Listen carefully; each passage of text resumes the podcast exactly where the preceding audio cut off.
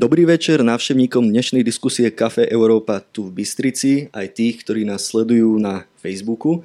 Dnes sa budeme rozprávať o dvoch témach, ktoré sa, ktoré sa podľa mňa celkom prekrývajú. Je to šport a politika. Navzájom sa ovplyvňujú, vidíme športové podujatia, do, akých mier, do akej miery pri nich môžu vyvstať aj rôzne emócie. Kým sa dostaneme k téme, len pár technických informácií. Samozrejme dáme priestor aj vám, aby ste sa pýtali čo vás zaujíma. E, budeme mať mikrofón, ktorý vám kolega podá a pre vás, ktorí sa možno bojíte alebo nás sledujete cez Facebook, je možnosť využiť slajdo. Stačí, keď na stránke slajdo zadáte hashtag CBB, teda Kafe Európa Banská Bystrica a tam položíte svoju otázku. Žiadam vás o jediné, uvedte aj svoje krstné meno, prosím.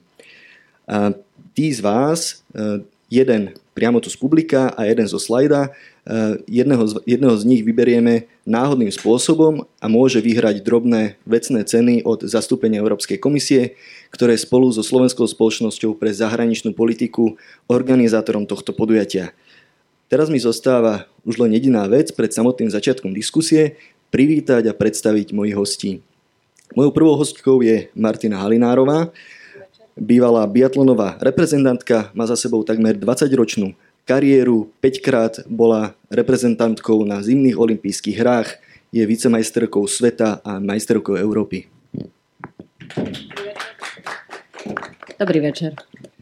Vedľa nej sedí Tomáš Pagáč zo Slovenskej antidopingovej agentúry, vedie oddelenie pre testovanie a prevenciu, má na starosti biologické pasy športovcov, o tých sa budeme podrobnejšie ešte rozprávať a je aktívny aj na medzinárodnej úrovni, konkrétne v Rade Európy a v UNESCO. Dobrý večer. Druhou dámou v diskusii je pani Alica Fisterová, hlavná kontrolórka športu. Dobrý večer, prajem. A našim štvrtým hostom je Dušan Gabáni, ktorý má na konte takmer 50-ročnú kariéru športového redaktora. Začínal v slovenskej televízii, neskôr pôsobil vo televízii VTV a od vzniku TA3 pôsobí v tejto televízii. Okrem, okrem práce redaktora je aj moderátorom viacerých relácií. Skúsme teraz konkrétne k tej diskusii. Dnes budeme hovoriť o tom, či a ako je šport zneužívaný aj na politické účely. Vieme, že za komunizmu fungoval štátom riadený doping, e, na ihriskách sa ihriská boli akýmisi boiskami studenej vojny.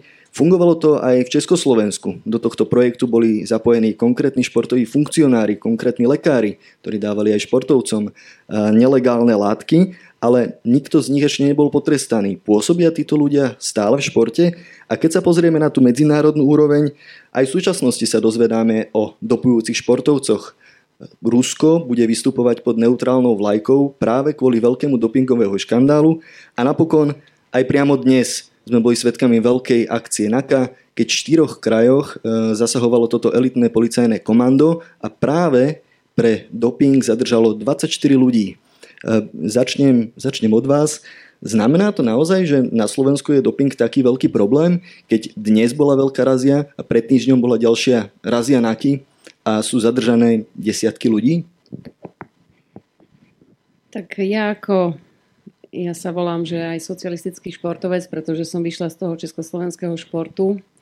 Bohužiaľ je to tu a mám pocit, že dva roky, čo sme prijali zákon, o tom, že my sme jednoducho mohli si kúpiť e, na Slovensku e, doping, to bolo jedno v akej forme, cez internet a neboli tu žiadne postihy.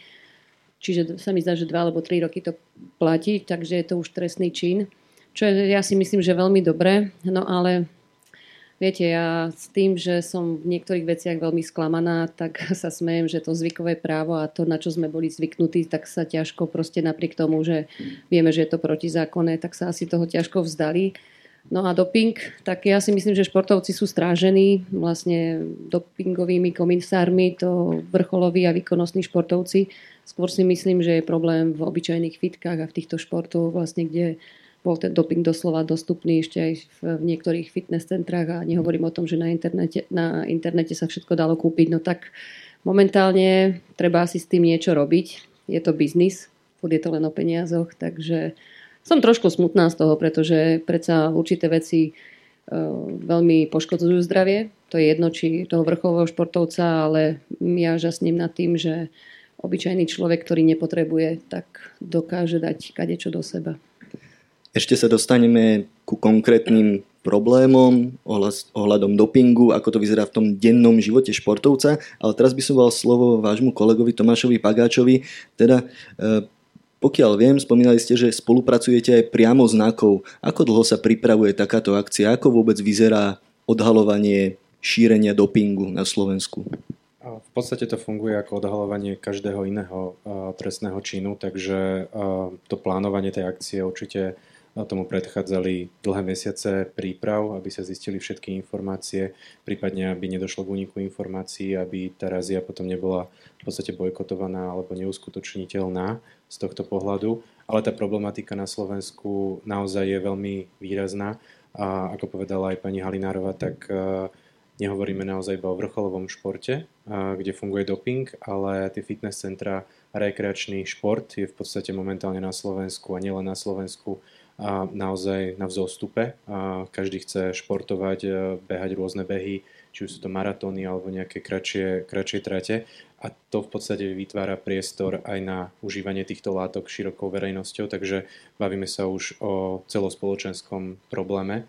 A, a čo je pre mňa osobne veľmi zaražajúce, že sa to týka aj mladistvých detí, v podstate ten marketing ohľadne výživových doplnkov, ktoré tiež môžu obsahovať rôzne látky, je tak silno postavený, že už samotní rodičia niekedy majú pocit, že keď chcú, aby ich deti boli zdravé, tak musíš niečo užívať. Či už sú to len nejaké základné vitamíny alebo minerály. A potom k tomu prichádzajú rôzne podporné prostriedky na zlepšenie športového výkonu, takže preto je veľmi dôležité, že takéto akcie NAKA na Slovensku robí a snaží sa v tom nejakým spôsobom hľadať nejaké riešenie. Jedna vec sú tie štandardne dostupné doplnky možno, alebo aj nejaké stimulanty, ale tie nelegálne, je to natoľko cenovo dostupné aj pre amatérských športovcov, že si to môžu bežne dovoliť? A, ťažko diskutovať o tom, ako je to cenovo dostupné, ale keďže tu ten problém je, je to možno niečo podobné ako o, drogy, a, ktoré tiež niečo stoja a boli robené obrovské kampane a, proti drogám, a myslím, že do povedomia sa to už celkom, celkom dostalo. Tiež sú to látky, ktoré sú vymedzené zákonom, ale to neznamená, že tie látky tu neexistujú a nedajú sa, nedajú sa zohnať. Um, takže tá dostupnosť tam určite je, ten čierny trh vo fitness centrách naozaj funguje, dokonca aj v niektorých obchodoch s výživovými doplnkami, keď sa správne viete spýtať, tak sa dostanete presne k tým látkam, ktoré potrebujete. A, a dosť to súvisí aj s tým, že a, taký ten nejaký pohľad na to, že ako má vyzerať a, pekná žena, pekný muž, a začína byť trošku skreslený v tom, že a mladí chalani chcú vyzerať samozrejme nabuchane, mať veľké svaly, takže tam vidíme priestor pre steroidy a ženy naopak zase chcú znižovať hmotnosť, byť e, chudé, niekedy až anorektické, takže tam máme potom rôznu plejadu stimulancií a tzv. fatburnerov na spalovanie tukov, takže je to v podstate aj taký obraz tej spoločnosti, ako má vyzerať e, pekné telo. A samozrejme, že tí mladí ľudia tak vyzerať e, chcú, vidia to všade v reklamách Takže v tom vlastne je možno ten nejaký sociologický problém, prečo to tu vôbec vzniká. Možno s nejakým vzhľadom, o tom sa Presne hovorí nielen, nielen pri dopingu.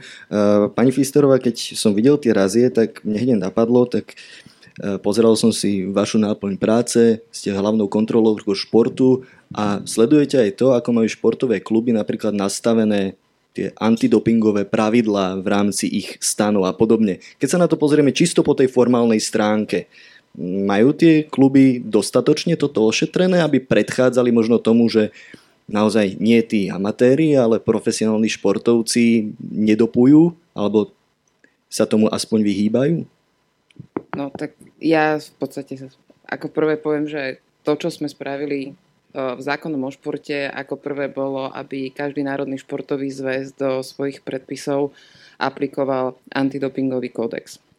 Eh, všetky národné športové zväzy to aj spravili, ale keďže to nebolo dostatočné, s dostatočným efektom, čiže bolo to len dané do stanov a ďalej sa s tým nič nerobilo, tak v podstate predposlednou novelizáciou bola do zákona o športe daná ďalšia povinnosť pre všetky športové organizácie, čiže bez ohľadu na to, či je to Národný športový zväz alebo e, športová organizácia, ktorá sa venuje e, deťom a športu pre všetkých, e, povinnosť vzdelávať v antidopingovom programe s tým, že je to s účinnosťou od 1.1.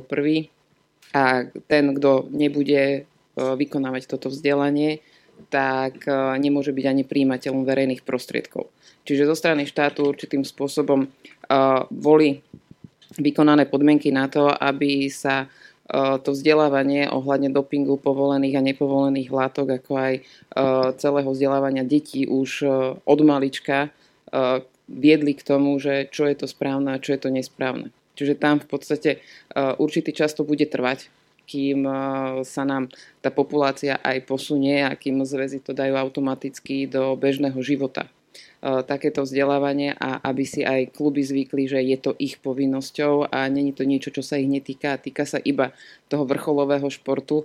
Eh, čím vrcholoví športovci je ten najmenší problém, lebo tí sú pod kontrolou antidopingovej agentúry, pravidelne pod komisármi, majú v podstate harmonogram odoberania vzoriek a tak ďalej. Problém je v tom, že tým, že nemáme to vzdelanie, e, nevedia tí športovci aj na tých nižších úrovniach alebo športu pre všetkých odlišiť, čo je to vhodné pre zdravie, čo nie a mnohokrát v podstate rodičia sú väčší ťahúnmi tých detí, že ich, ich chcú prinútiť robiť väčšie výkony a zrovna ich nutia brať také veci, ktoré zrovna tým deťom nepomáhajú. Na druhej strane máme už teraz o mnoho jasnejšiu predstavu, čo sú tie zakázané, čo sú nezakázané kategórie, čo je tá šedá zóna. Kedysi ešte za komunistických čiast to až také jasné nebolo. E, pán Gabáni, keby ste porovnali možno tie 70. 80. roky, z ktorých sú doteraz neprekonané rekordy Jarmiry Kratochvílovej, sovietských športovcov, športovcov z NDR, e, máte dojem, že dnes je toho dopingu menej, viac, že dnes, dnes sa robí trochu inak, že predtým bol štátom organizovaný a teraz je to skôr na tých jednotlivcoch. Súhlasíte s tým, čo tu zaznelo, že teraz je väčší problém s dopingom práve pri rekreačných športovcoch? To je na strašne dlhú debatu. E, najskôr ja poviem, že samozrejme, že som proti dopingu a nikdy som nič také nebral, aj keď som nebol taký vrcholový športovec ako Martina, ale rekreačný stále ešte som. A my si dáme možno pivo po tom tenisovom tréningu. Čiže ja som za, aby sa to trestalo, aby a robí sa dosť aj u nás, aj vo svete. Hovoril si o sovietských športovcov, ktorí musia ísť pod inou vlajkou, aj keď si nemyslím, že v, Už ruských. v demokratických časoch e, kolektívna vina by nemala čo hľadať. To si myslím a to si... Prosím? a nie v športe. No, e, lebo potrestajme tých, čo sa previnili, ale prečo musia za nich trpieť aj tí, ktorí sú čistí a tak ďalej. Ale Čiže... súťažiť môžu, len nemôžu súťažiť pod ruskou vlajkou, pokiaľ viem. Niekto, Rus, ktorý nemôže pod ruskou vlajkou súťažiť, jeho to pomaly ani neteší, lebo oni k tomu sú, majú trošku iný vzťah, ako máme my. Na Slovensku my si e, tú históriu našu veľmi nevážime. Keby sme si ju vážili, tak by mala Mária Terezia svoju sochu to súsošie, Ale ktoré... to, to úplne no... priamo súvisí s tým spojením politika a šport, Áno. že práve Rusi na to kládli veľký dôraz, aby vyhrali. Bola to, do toho zapojená priamo ruská antidopingová agentúra.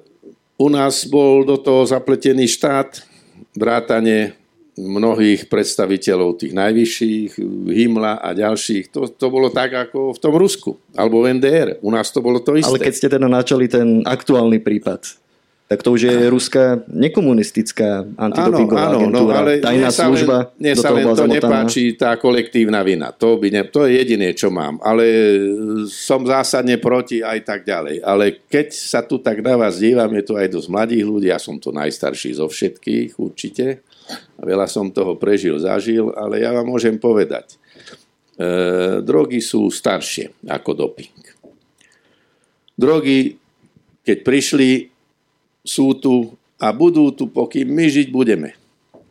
To nikto nezastaví. Ani ten doping nikto nezastaví. Môžu robiť, čo chce aj NAKA, aj všetky možné organizácie sveta, pretože v dnešnom športe sa točia také peniaze, to je taký biznis, že každý kvôli tomu, aby tú medailu niekde získal, tak to zariskuje. Aj rodičia ho budú tlačiť. Viete, to skrátka, to nezastavíme, ja by som bol rád, ale neviem si to predstaviť.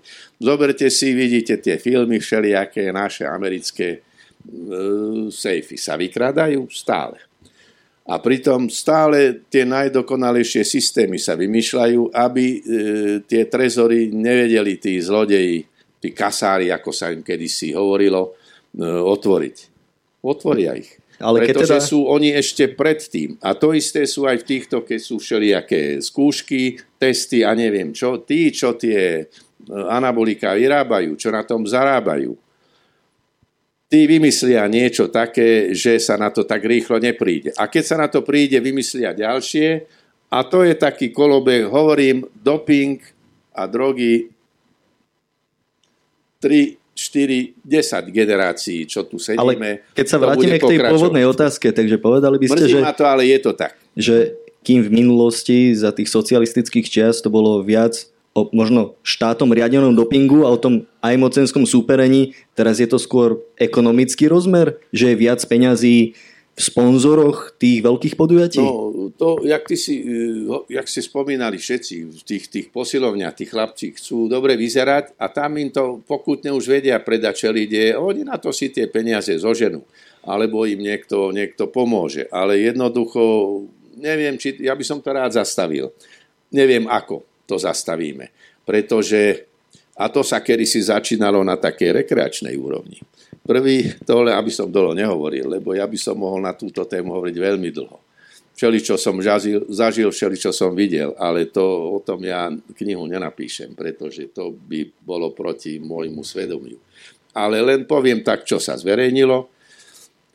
Prvý dopingový hriešník v Československu bol istý vspierač, ktorý vážil ako celý tento náš stôl. Bol, on bol najsil, naj, naj, taký, najviac vážil zo všetkých, tá ťažká váha. To bol prvý športovec náš, čo ja viem, ktorého potrestali za doping. Bolo to v Montreale v 76. roku. To bola moja prvá olimpiáda. A my sme sa, keďže sme boli mladí, my sme sa s nimi poznali, s atletmi, spieračmi skončil štvrtý v tej najťažšej e, kategórii, ale všetko mu zobrali, samozrejme potreboval taký colník z rozvadov a myslím, že ho aj vyhodili a tak ďalej. On, a on v krátkosti, tak... čo dopoval? Prosím? Čo dopoval? Neviem čo, to ja tie neviem vôbec. Ako nejaké no, hormóny, hej? Áno, skrátka okay. nie, nie, niečo si dal, aby možno bol lepší, ale to chcem povedať, že keď sme sa s ním na izbe o to bavili, tak sme sa opýtali, že ako tamto ešte štát možno neriadil, alebo on, on, že ja si to občas zobnú, nám povedal. Občas si to zobnú. Nakopíme si to v drogériích v západnom Nemecku a dekade. Tamto ešte ten štát možno tak neriadil, ako do toho prišiel až potom neskôr. Fakt je ten, že to bol náš prvý športovec, koľko sme ich mali odtedy. Bol to o to? Prosím? Bol to o to? Ktorý o to? Zaremba? E, však, však, však sú ich desiatky. Mám ich všetkých vymenovať? No, to by, to by sme, boli toľko do... času asi nemáme, ale... Len chcem povedať, že ten doping bol a aj žiaľ Bohu bude. A môžeme preto robiť, čo chceme, pretože tam je vidina toho zisku tých peňazí taká veľká, a okrem aj tej popularity samozrejme, že to vždy bude tých ľudí lákať, pretože, ale to nie je tak s tým dopingom, ja nie som odborník, ale lekári mi povedali. E, keď si dáte ten doping a budete ho pravidelne brať, nevyhráte zlatú medailu v biatlone. Ale ten doping je na to, že vám umožní oveľa tvrdšie a intenzívnejšie trénovať, že toto telo vydrží. Tá, v tom je sila dopingu. Áno, ale môže to byť aj predsa len tá rozdielová vec, čo odlíši víťaza od tretieho miesta, ale videl som, že kolegyňa vedľa vás chcela reagovať na to, čo sme páči, hovorili. Ja už skončím, ja len hovorím, že som zásadne proti všetkými možnými prostriedkami, ale ten doping a tie anabolika a tie drogy hlavne, to všetko sú spojité nádoby. To už sa nedá zastaviť. Pani Fisterová, vy ste kývali hlavou akurát, keď no, ja som, Gamani začal hovoriť. Ja som kývala hlavou hlavne na v podstate tých ruských športovcov, ktorí boli bez ohľadu na to, že či, bo, či dopovali alebo nedopovali, musia na olympijských hrách v podstate ísť pod vlajkou olympijských hier.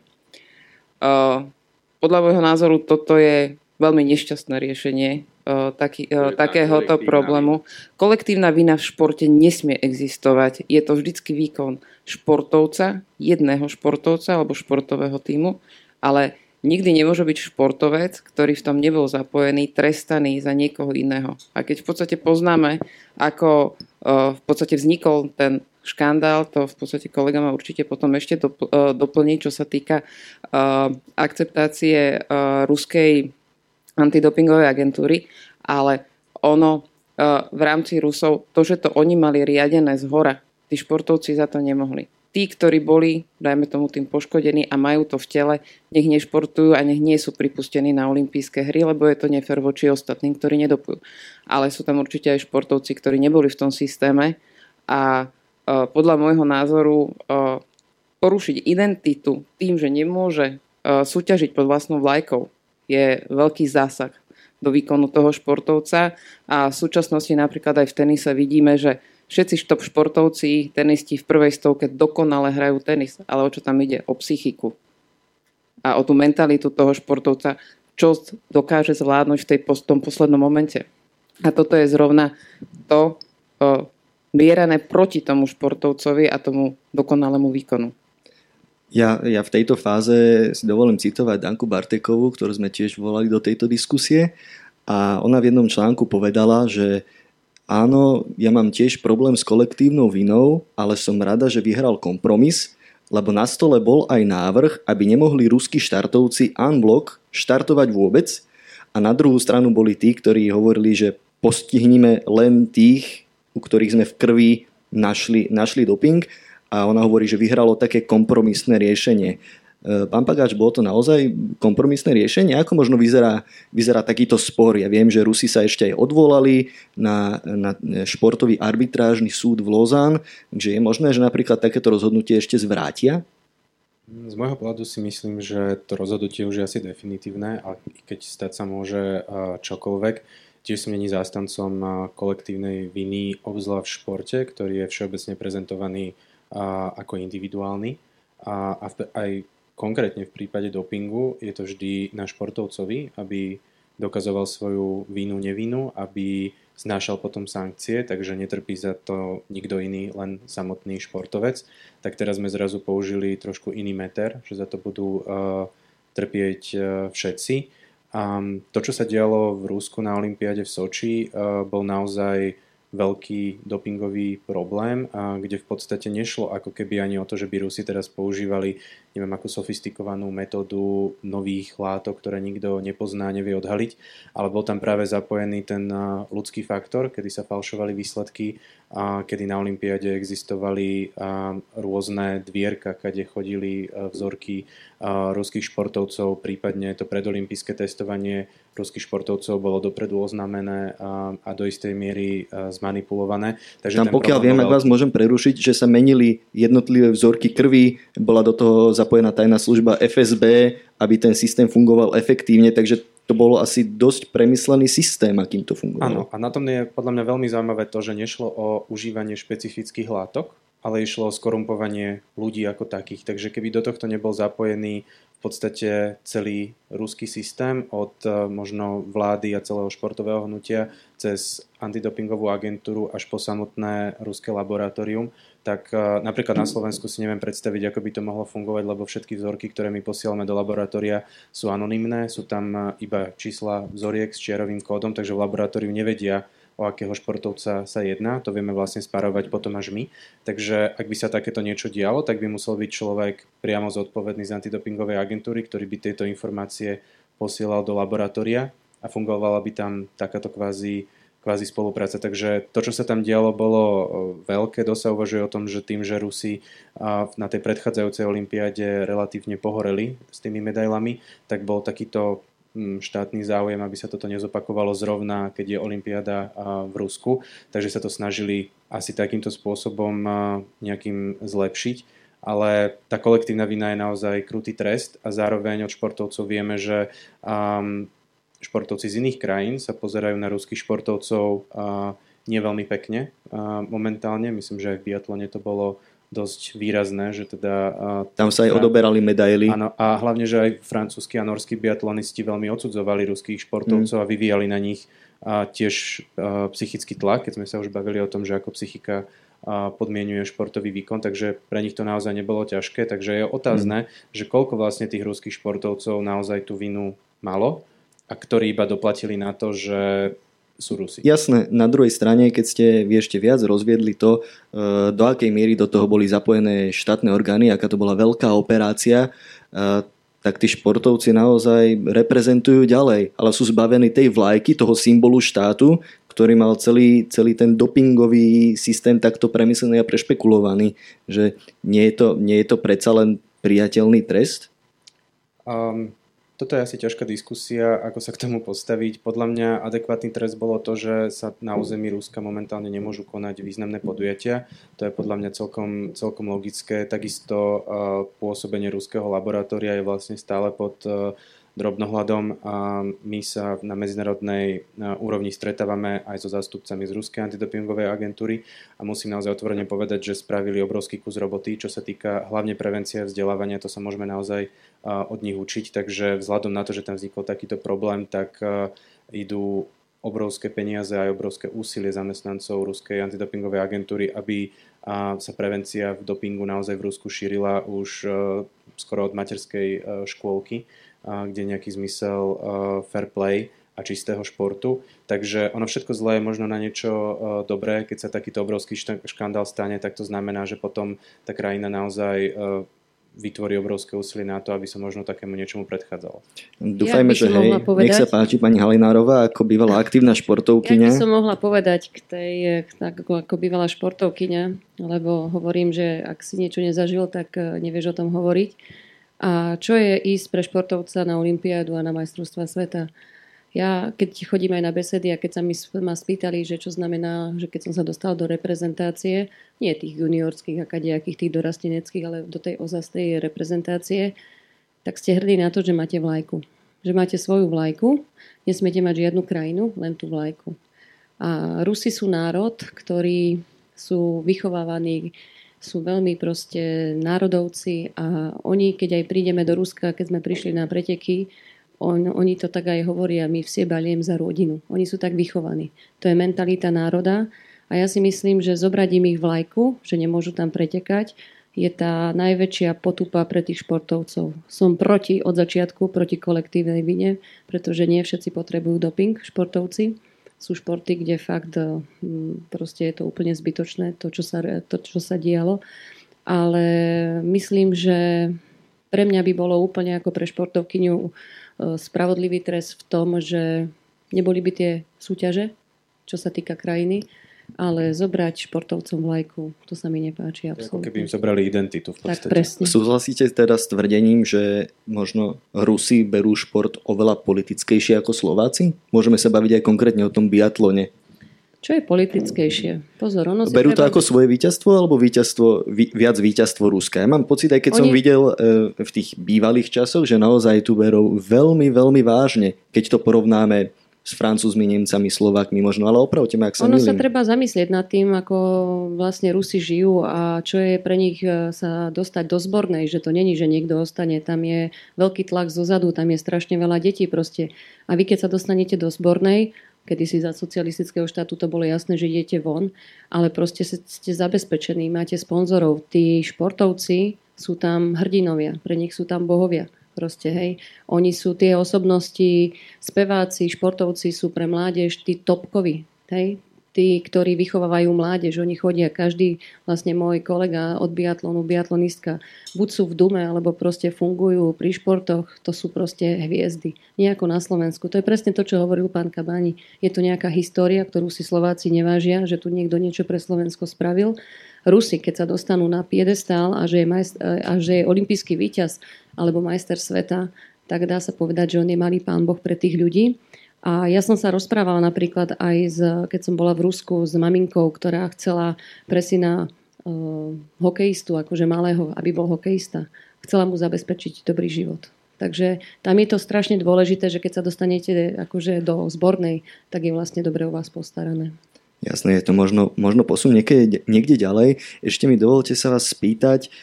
Na, našiel som, že Medzinárodná biatlonová únia anulovala výsledky ruských reprezentantov Ustugova a Slepcovovej zo sezóny 2013-14 a potom sa teda aj menilo e, medailové poradie.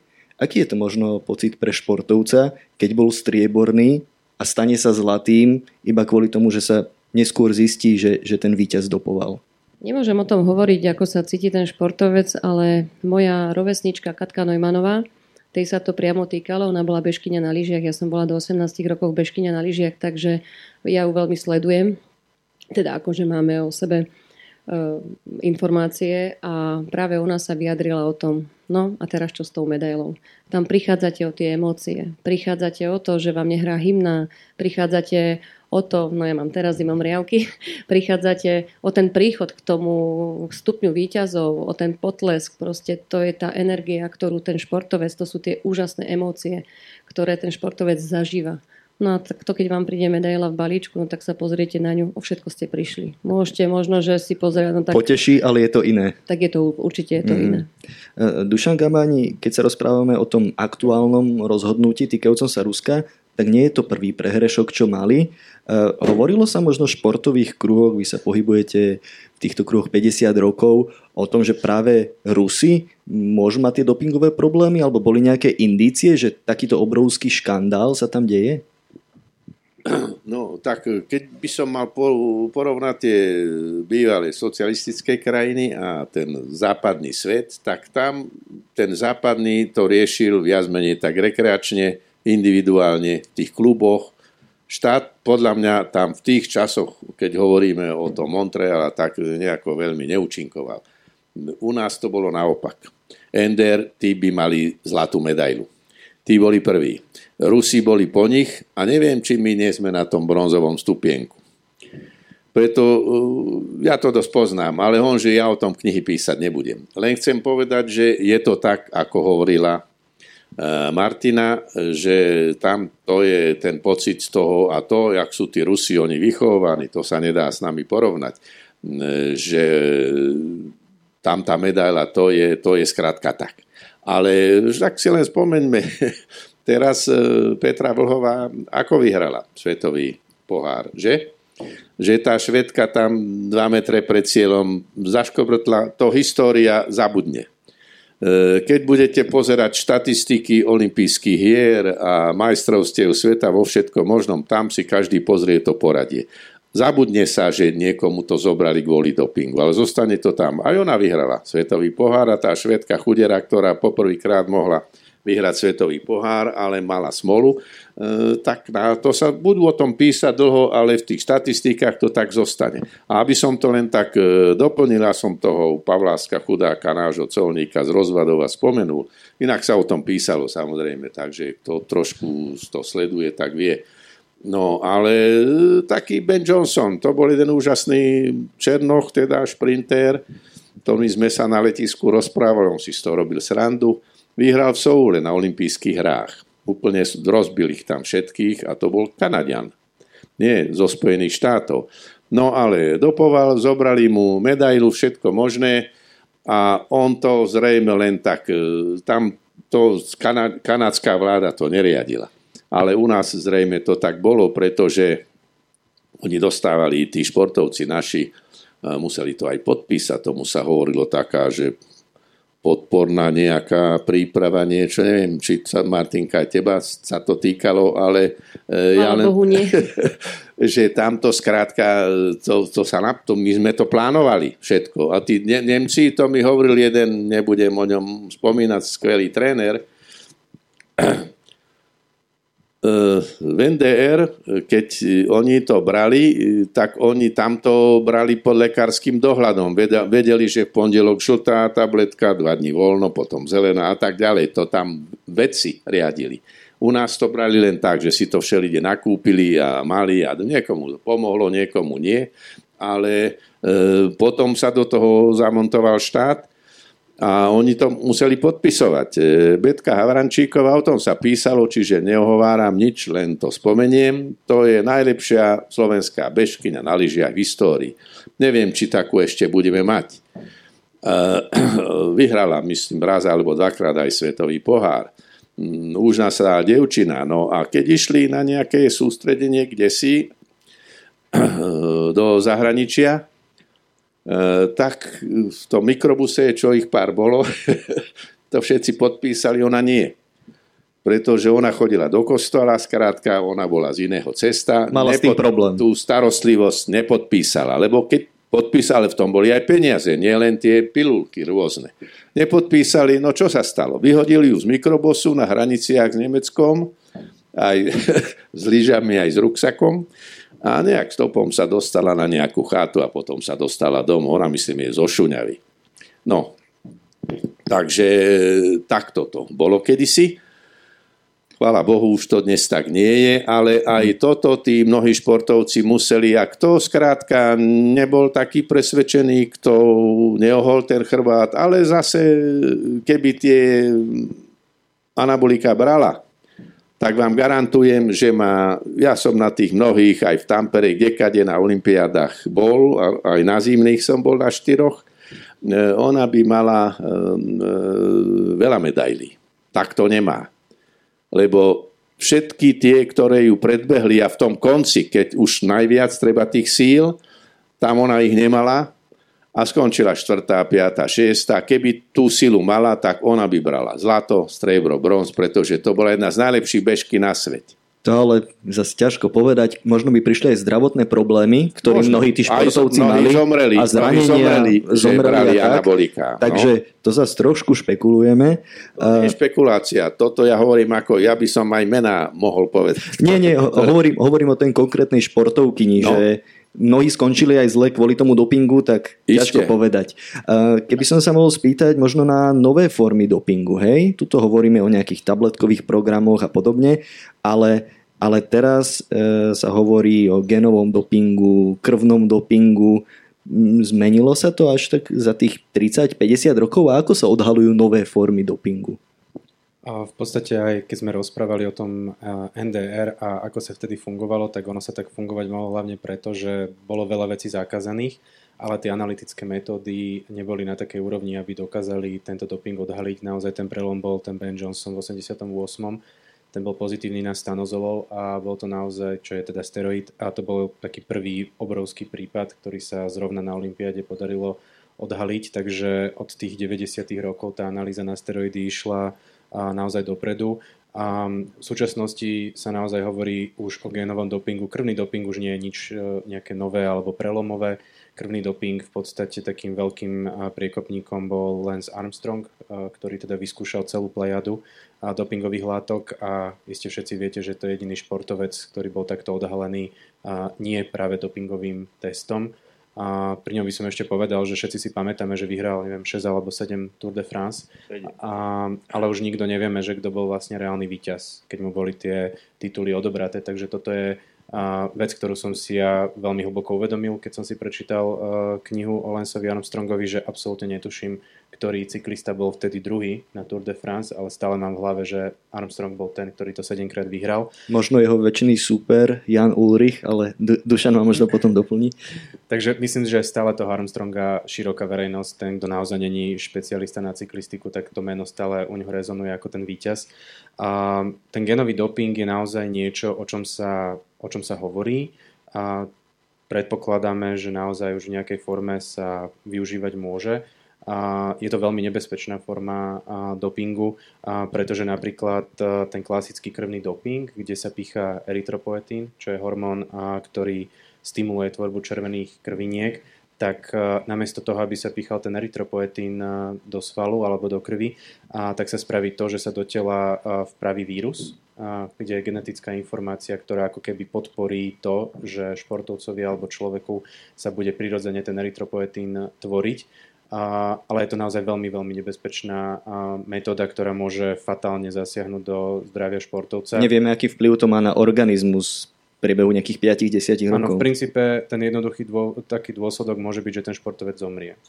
A zomrie preto, že tá krvotvorba bude tak neriadená, že bude mať tak hustú krv, že tam bude tých krviniek červených tak strašne veľa a že v podstate dostane trombozu, infarkt a umrtie. Toto sa dialo v cyklistike, keď sa pichal aj erytropoetín vo veľkých dávkach, že naozaj tí športovci kolabovali na to, že dostali infarkt, pretože mali takú hustú krv, že tá zrazenina tam vznikla.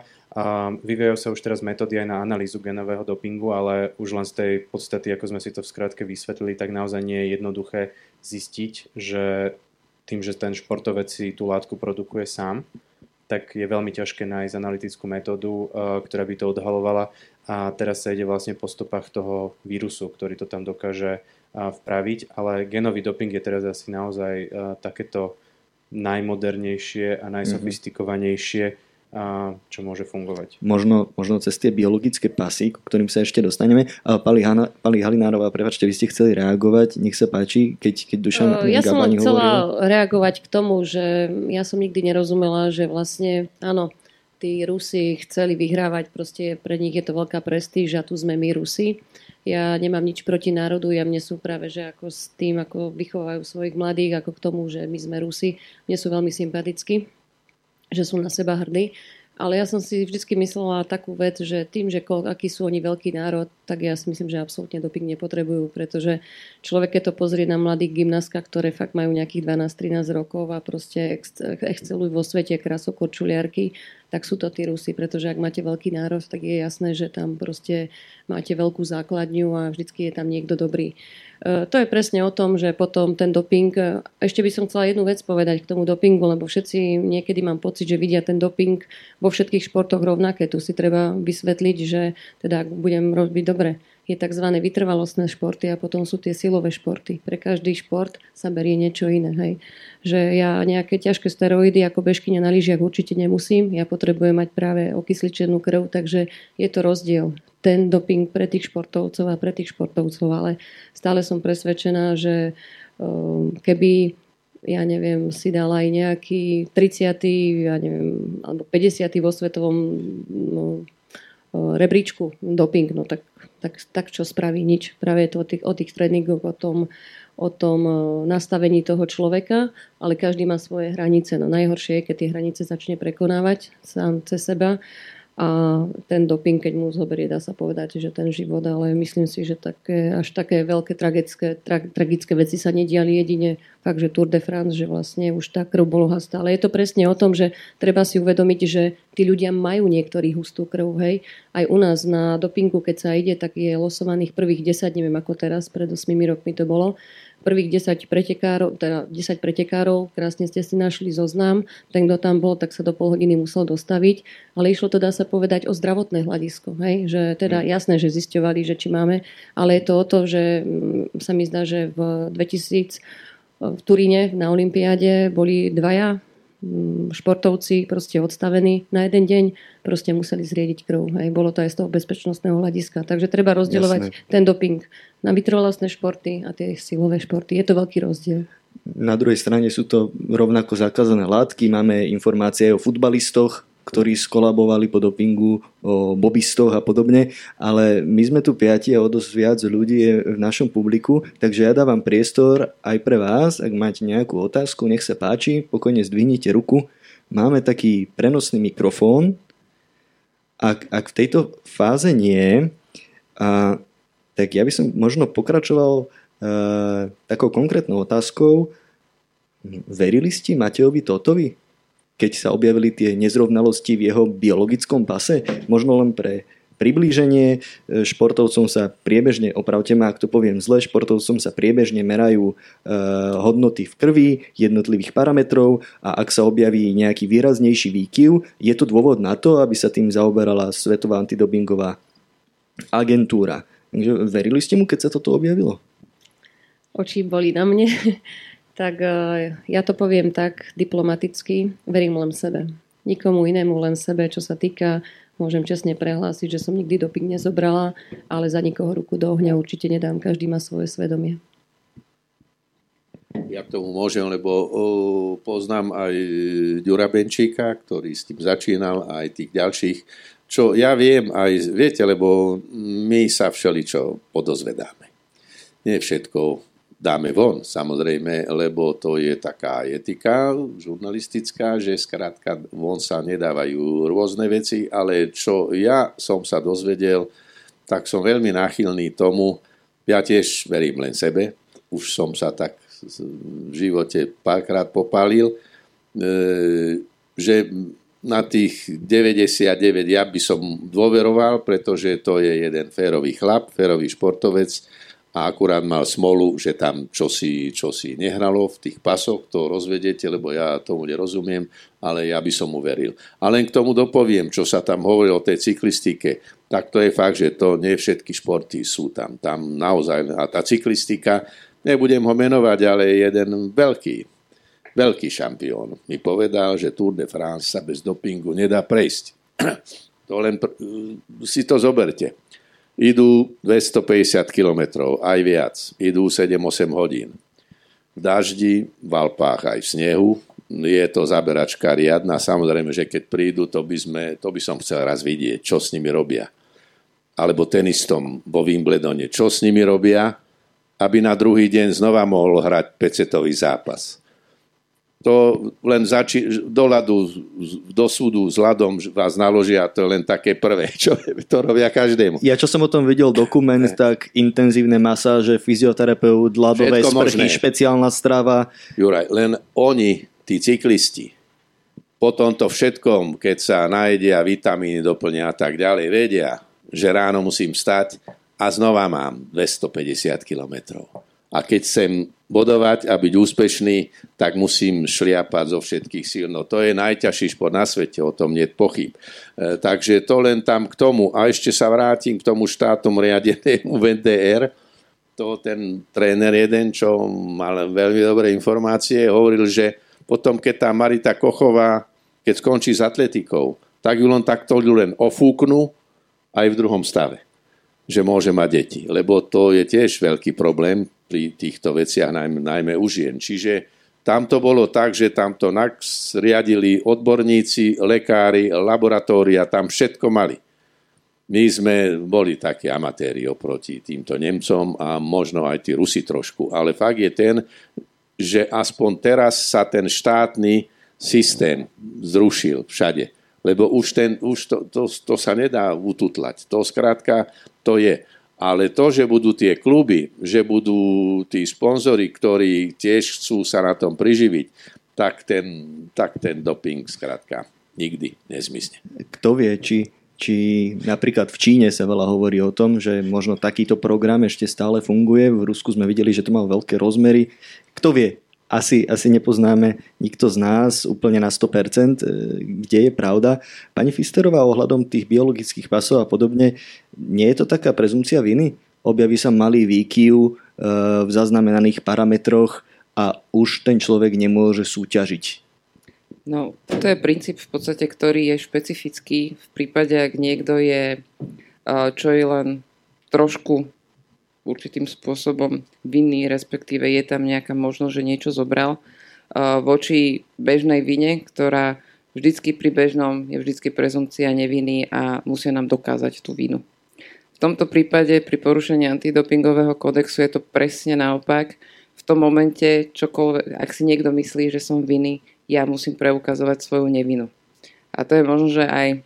To bol ne, to je, to je uh, v podstate veľmi nešťastná situácia, lebo keď si zoberieme aj na prípad uh, Mateja, na koľko, akú dlhú dobu a koľko energie mu to zobralo a koľko ešte ľuďom okolo toho, lebo v podstate, čo mám informácie, tak uh, pomáhali mu aj právnici a lekári z Prahy, čiže aj tí špecialisti na to, aby preukázali tú nevinu toho športovca, čo vyžaduje aj nemalé finančné prostriedky, čo zase na druhej strane nie každý športovec má. Eh, tu treba zasa poukázať na to, že eh, bereme tu šport eh, všeobecne. Ale my už v tomto prípade musíme aj pri tých dopingových prehreškoch brať aj šport, ktorý je profitabilný, čiže napríklad futbal, hokej, tam, kde v podstate môžu tí športovci z toho žiť následne, ale potom máme množstvo športov, ktorí to ktoré nie sú finančne ohodnotené. A tam ten doping zase je úplne na inej úrovni, ako tam, eh, kde je aj veľa sponzorov a eh, tým pádom v podstate v rámci vady bolo teraz už prijaté, eh, kolega ma doplní, nové, ustanovenie, kde už není tak tvrdo vnímaná tá vina, alebo možná vina toho športovca a športovec sa bude môcť trošku viacej brániť a nebude to brané tak vážne ako v prípade Mateja, ktorý bez ohľadu na to, či bol alebo nebol vinný, nemohol vykonávať tú športovú činnosť a keď si zoberieme, že ten šport človek nevykonáva 20-30 rokov, je tam veľmi krátka vrcholová fáza, kde v podstate keď čo i len rok ne, nešportuje, nevykonáva ten šport, nemá v podstate tú motiváciu. Vynechal majstrovstva kvôli tomu nielen pre toho športovca a v tom veku, v akom bol Matej, eh, to môže byť eh, momentom pre úplné skončenie. Úžasné je to, že Matej v tom športe pokračoval ďalej a našiel tú vnútornú silu, eh, keď celý rok musel preukazovať svoju nevinu a našiel tú silu ísť ďalej, na novo športovať a na novo sa dostať v podstate k tým výkonom, ktoré mal pred týmto kvázi dopingovou kauzou. Určite aj tá psychika v tomto smere museli mať veľmi silnú, že, že to zvládol uh, dostať sa z toho von. Uh, ako, ako teda vyzerá takéto vyšetrovanie? Čo, čo spraví ten športovec? On si myslí, že je nevinný, zistia sa nezrovnalosti v tom biologickom pase, čo sa, čo sa vtedy stane?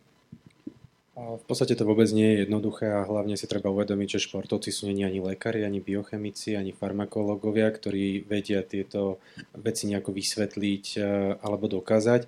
Ono v podstate niekedy športovec dokazuje napríklad aj to, že užil zakázanú látku e, nevedome, buď vo forme nejakého výživového doplnku. Mali sme taký prípad e, vo volejbale, kde vlastne športovcovi na majstrovstvách Európy a bol nájdený steroid a on naozaj netušil, že ako sa do jeho tela dostal, tak keď si pozrel všetky výživové doplnky, tak vytipoval ten, ktorý by asi mohol byť problémový, bol to inak obyčajný kreatín čistý, bez žiadnych prímesí. A, naozaj, keď sa spravila potom analýza, tak bolo dokázané, že ten steroid sa do jeho tela dostal práve z tohto kreatínu, potom to dokázala aj Medzinárodná volejbalová federácia. Že tam boli nejaké stopové množstva v bežne a, dostupnom doplnku? Presne tak. A s týmto sa stretávame pri viacerých výživových doplnkoch, že niekedy je to tam napísané natvrdo, že to obsahuje niečo, kto sa k tomu trošku význá, tak to tam prečítať vie a samozrejme tam není napísané veľkým červeným stroma vykričníkmi, že pozor, to sú steroidy. Je to tam pekne schované, takže pre športovca je to potom polahčujúca okolnosť, ale naozaj toto je v športe alebo v antidopingu veľmi špecifické, že musí športovec potom dokazovať e, svoju nevinu. V prípade tých zakázaných látok sú to všetko priame dôkazy, čiže raz, keď má niekto v moči nájdený exogénny steroid, ktorý není produkovaný telom, tak je to jasný dôkaz, ktorý není popierateľný. Môžeme iba diskutovať o tom, ako sa tam ten steroid dostal a môže športovec mať nejaké polahčujúce okolnosti, čiže nedostane napríklad štvoročný dištanc, ale dostane možno pár mesiacov, lebo dokázal, že to bolo neumyselné. V prípade biologických pasov je to veľmi problematické a celkovo tá téma biologických pasov je veľmi kontroverzná. Pre mňa tým, že s tým pracujem, je to skôr nepriama metóda, ktorá nám môže určiť target na športovca, že keď vidíme, že má typický nález, tak je to pre nás informácia, že máme testovať častejšie, máme teraz mu spraviť odber ráno, večer, pred súťažou, po súťaži, počas tréningu a tak ďalej. Takže ja to skôr vnímam tak, že aby to bolo spravodlivé pre toho športovca, stále by sme sa mali snažiť uh, nájsť ten priamy dôkaz. Je to v podstate ako keby sme niekomu odobrali vodičák za to, že nejakým nepriamým dôkazom dokážeme, že mal alkohol v krvi ale nikdy sme ten alkohol v krvi nenašli a ani nenafúkal. Takže biologické pasy sú v tomto trošku také, také kontroverzné, a hlavne v tom, že ako sa športovec môže vyviniť, musí naozaj osloviť e, veľmi veľa odborníkov, ktorí sa pozrú na tie jeho parametre, dajú do, do súvisu jeho zdravotný stav, jeho tréning, e, jeho presuny, časové presuny, dlhé lety, hydratáciu, všetko to, čo môže mať e, reálny vplyv práve na tie hodnoty biologického pasu. Jasné, ja by som sa ešte rád vrátil k tomu, čo hovoril Dušan Gabáni, to vo mne vzbudzilo také otázniky, že nie všetko, čo sa športoví novinári dozvedia, automaticky pustia von, to napokon nerobia len športoví novinári, ale predsa objavili sa v posledných rokoch veľké aféry. Šéf UEFA Michel Platini kúpené majstrovstva sveta vo futbale údajne. Ale to nebolo preto, že bol zdrogovaný. Jasné, ale, ale dnes, hovoríme, dnes hovoríme nielen o dopingu, ale aj o nejakom vplyve politiky na šport. Predsa len tí funkcionári sú vysokí športovci, ale môžeme ísť aj ďalej. Máme šefa klubu športových novinárov, ktorý týždeň pred voľbami vydal oslavný článok na ministra, ministra športu. Tak No, ja len k tomu poviem, že e, najvyššia forma dopingu sú peniaze. To je, to je doping. Lebo keď ti tam aj e, raketu zje nejaký tenista. Inak mimochodom si ste si všimli, že v tenise toho dopingu je veľmi málo. Tenis je bohatý šport. Točia sa tam veľké peniaze majú podstatne menej tých kontrol, ako majú zbierači, atléti a takí e, plavci, cyklisti. Oni si to vedia, aby som to dal do tých úvodzoviek, e, tí šéfy e, toho tenisu, svetového, európskeho, vedia si to ošetriť v úvodzovkách. Takže preto je tam tých prípadov najmenej. Ale doping je aj v tenise. Teraz sa práve vyjadril nejaký nemecký nemecký doktor, že najviac dopinguje v tenise. No ale tam je aj najviac vidíš. peňazí, že tak tam... Je to práve o tom. A o tej korupcii sme tu hovorili, korupcia je všade, nielen v našom parlamente. Keď ste spomínali ten tenis, mám napríklad... Korupcia napríklad... je aj tí, čo idú ich nachytať, tak povediac. A keď ich zaplatia, tak idú domov. Keď ste spomínali ten správy, tenis že nič sa nestalo. a peniaze, tak tam mám tiež konkrétny postreh z novinárskych kruhov, že nechcela Slovenský tenisový zväz povedať, koľko sú odmeny v Davis Cupe, ale cez centrálu v Londýne sa to zistiť dalo. Teda je tam možno aj rozdiel medzi tým, že ako sa k tomu stávajú zahraničia na Slovensku? My sme vždy boli tajnoskári. My sme nikdy... Ale to samotní športovci, kluby povedia, kde vám e, napíšu, myslím, že Žilina urobila výnimku vo futbale, že zverejnili platy svojich futbalistov. Ne, ne, nechcem klamať. Nenájdete nikde, koľko zarábajú Slovane. Ja to viem, ale nepoviem lebo to sú tie veci, to len vieme také, od, od maséra, od tohto dozvieme sa, že aké, že ten má toľko, ten má toľko, ten má najviac, lebo dáva najviac gólov, čo je normálne.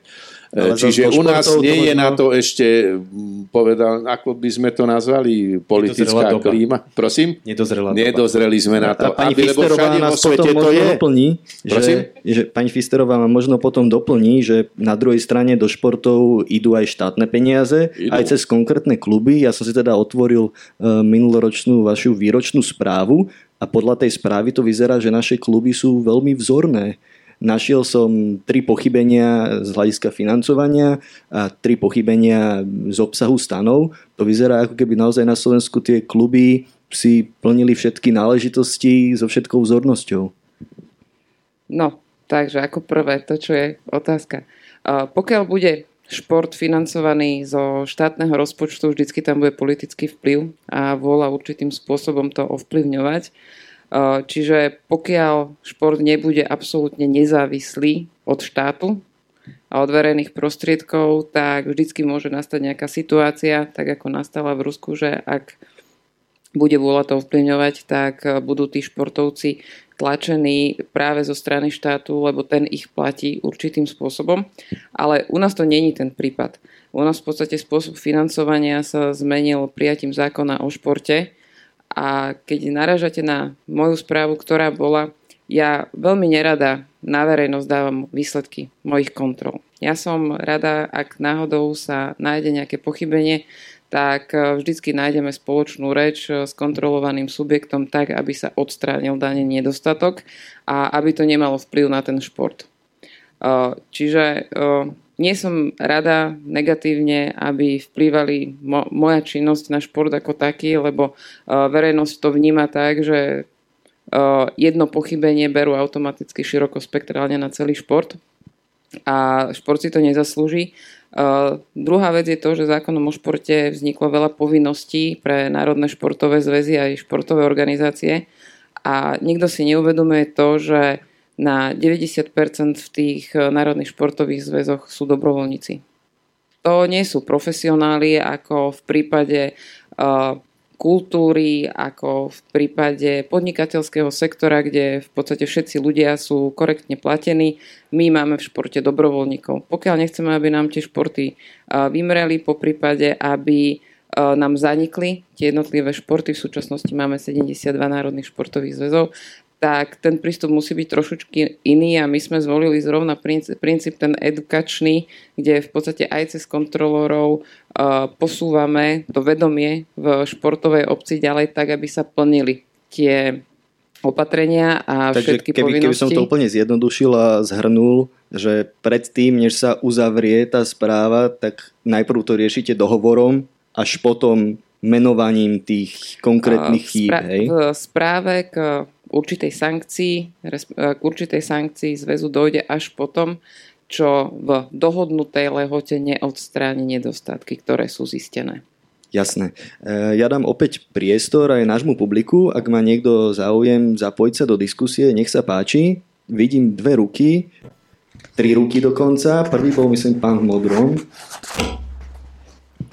Prosím vás, krstné meno a otázku. Tak ja ďakujem za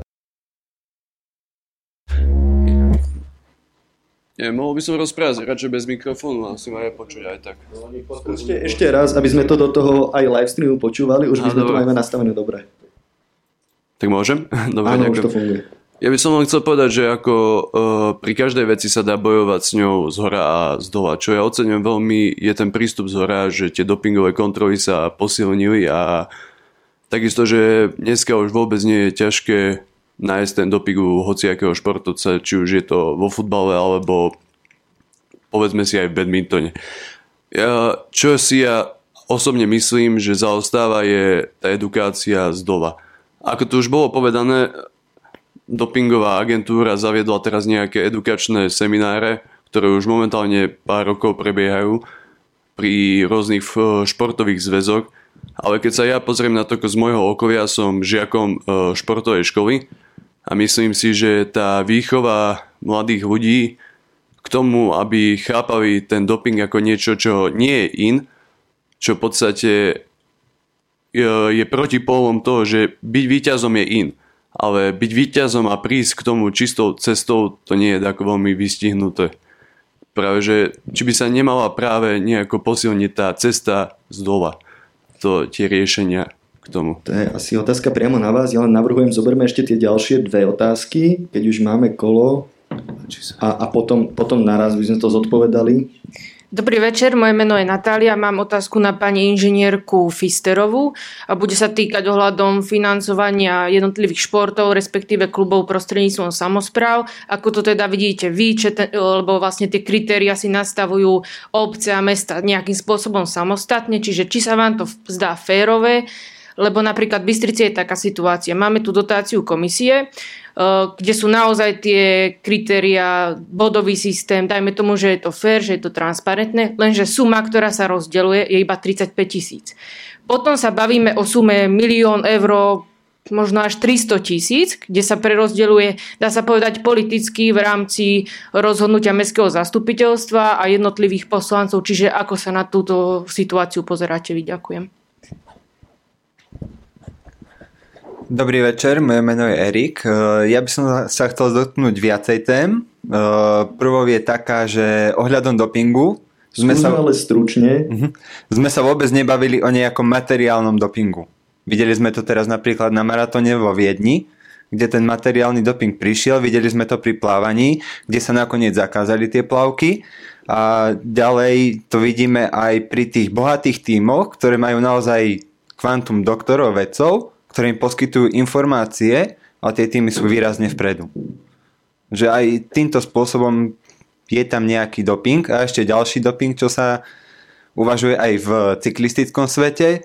Cyklistická únia zakázala napríklad tramal, ktorý je preukázaný ako tlmič bolesti a viacerí, viacerí športoví odborníci hovoria o tom, že ten výkon je nie limitovaný tým, čo ešte dokážete dodať, ale ako prekonáte tú bolesť, ktorá vás nepustí ďalej? Ďakujem pekne. Myslím, že tá prvá otázka asi bola najviac na vás, pán Pagáč. Pani Chistrová, už možno začať túto tému. Ja len by som začala tým, že áno, plne s tým súhlasím, že vychovávanie ohľadne dopingu by mal začať na škole. Ako prvé. Čiže aj v podstate ten vzťah k drogám, ako aj k dopingu, ako aj k zdravej výžive eh, by malo byť súčasťou hodín telesnej výchovy a malo by sa to zapracovať do osnov. Berme to tak, že sme v určitom vývojovom procese, kde sa snažíme určitým spôsobom ten 20-ročný, či už investičný dlh, alebo ten procesný dlh v rámci nášho športu sanovať a čo najrychlejšie dohnať, tak toto je určite veľmi dobrá téma a tak, jak sme začali v športových organizáciách ako v základe športu, tak to posunieme aj čo sa týka telesnej výchovy a výchovy učiteľov. Ja veľmi oceňujem, že máte na to takýto pohľad, lebo v podstate aj agentúra momentálne začína fungovať smerom, že testovanie a prevencia by mali byť 50 e, na 50, pretože a práve tým vzdelávaním podľa mňa dokážeme spraviť e, veľa. A, ako pani Fistrová povedala, sme v nejakom vývojovom štádiu a niekedy sme dostali spätnú väzbu, keď sme chceli riešiť nejaké vzdelávacie aktivity, tak bola otázka alebo odpoveď, že či je to povinné že keď to nespravíme, tak aké sankcie nám hrozia, že tuto teraz pani kontrolórka nám zoberie peniaze, keď nebudeme robiť vzdelávanie v antidopingu a to je chybná mentalita. Potrebujeme zo pár rokov, aby sa táto mentalita zmenila a aby sme nerobili to vzdelávanie len na, papieri, aby sme si teraz odfajkli, že áno, vzdelávame, nemáme tu uh, žiaden problém.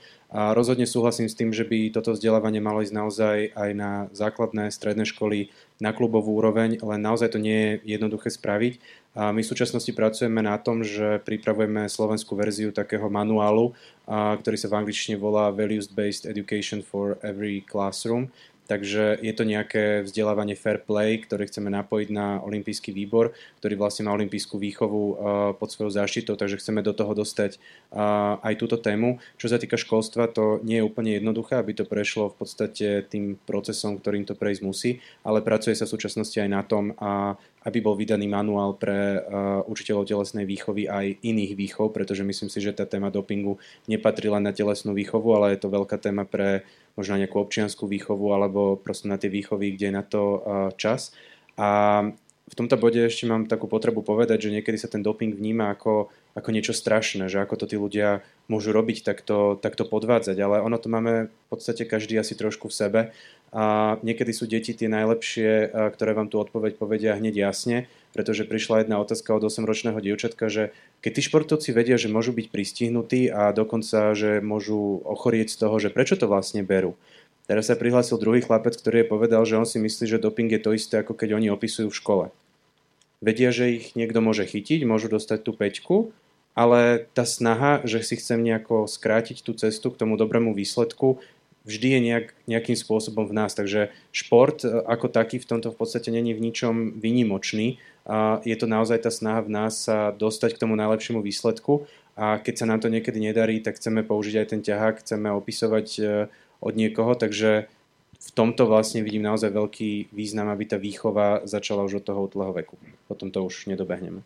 Ja, ak by som ešte mohla k tomuto, tak ja vám poviem len taký môj pohľad. Od septembra do konca novembra som spravila 30 besied po školách. Boli to besedy o olimpionizme. Boli to besedy o olimpionikoch, o ich živote. Bolo to peniaze z ministerstva školstva.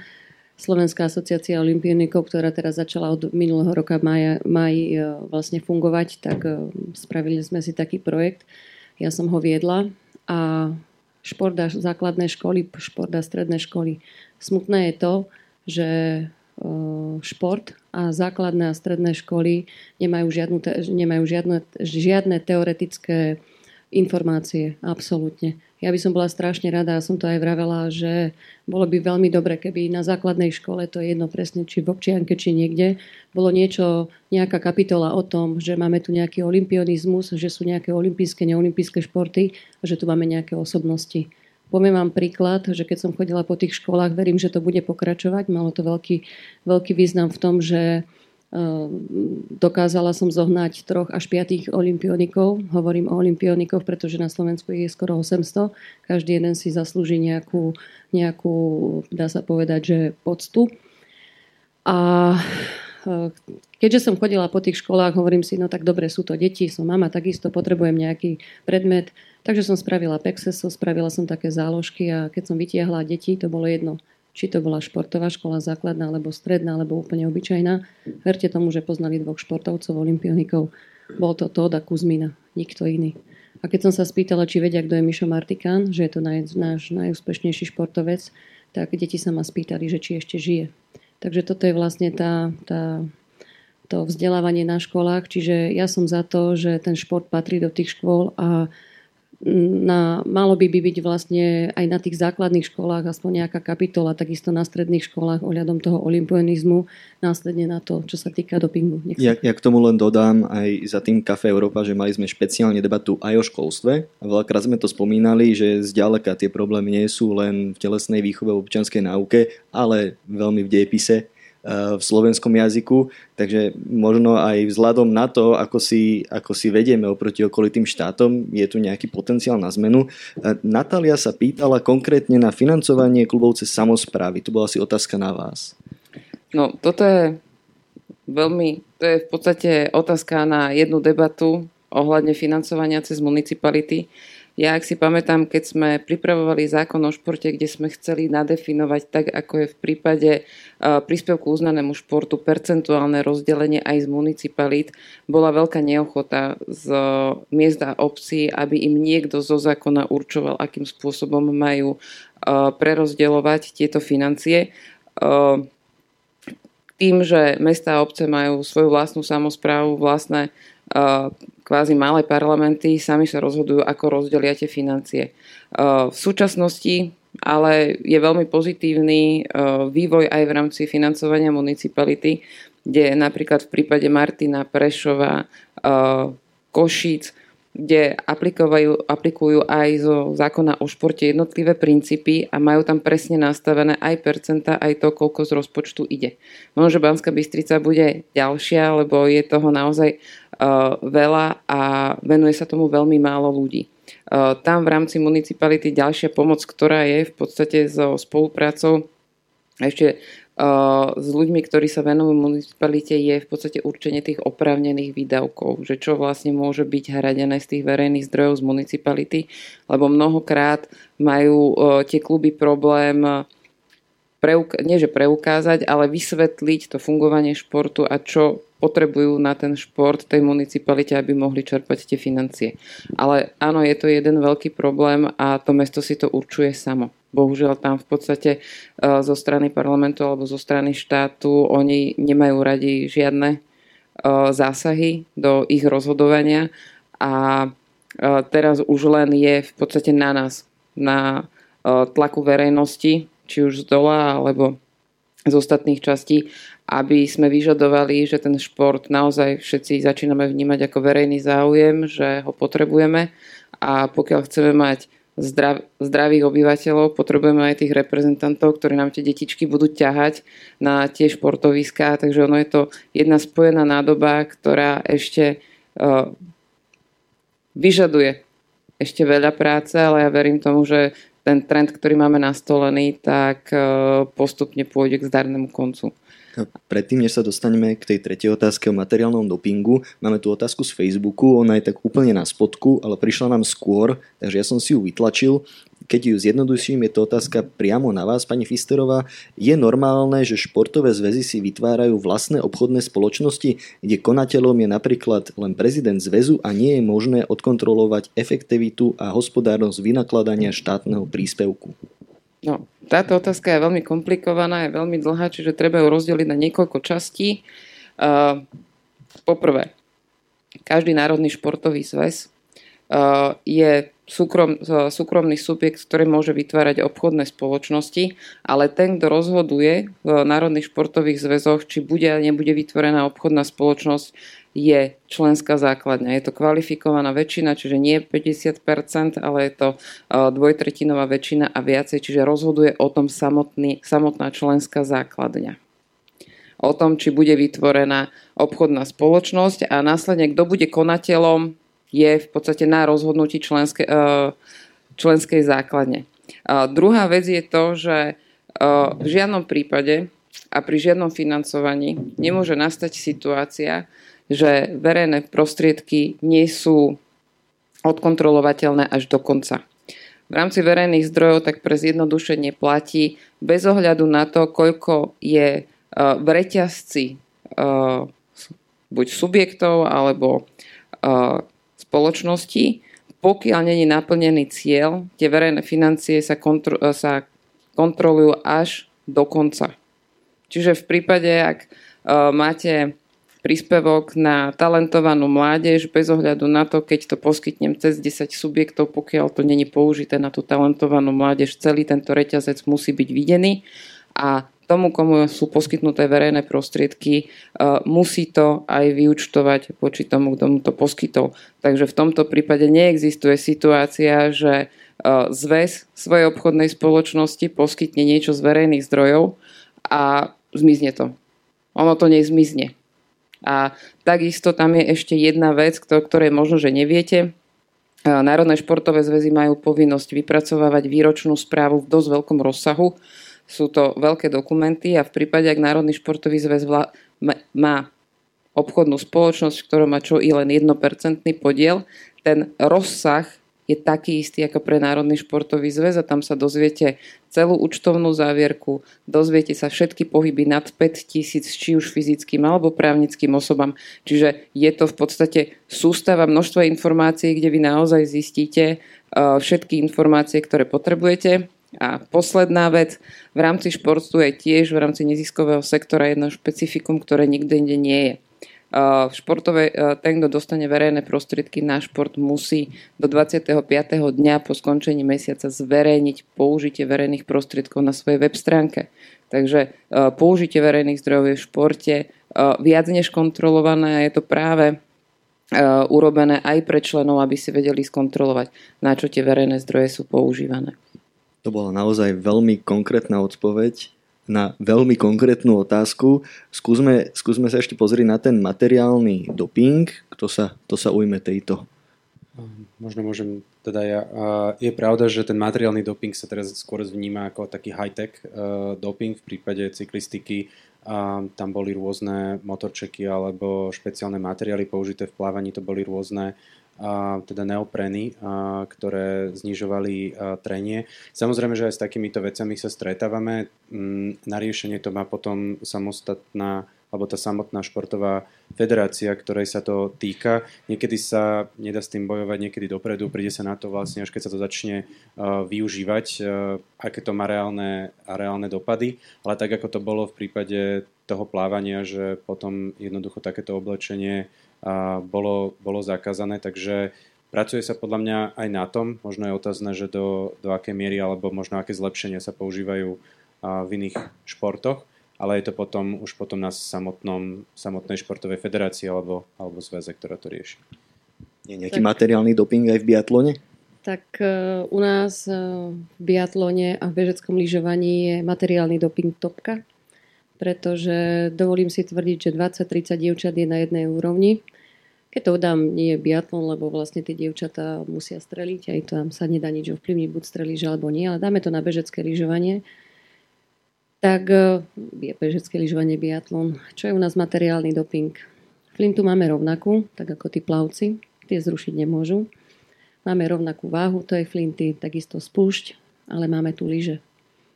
Máme tu lyže a lyže, ja to poviem tak jednoducho, aby verejnosť rozumela keď ste olimpijská výťazka alebo keď ste majsterka sveta, automaticky vám firma dá tie najlepšie lyže, ktoré majú a môže sa na ne postaviť a môže ísť.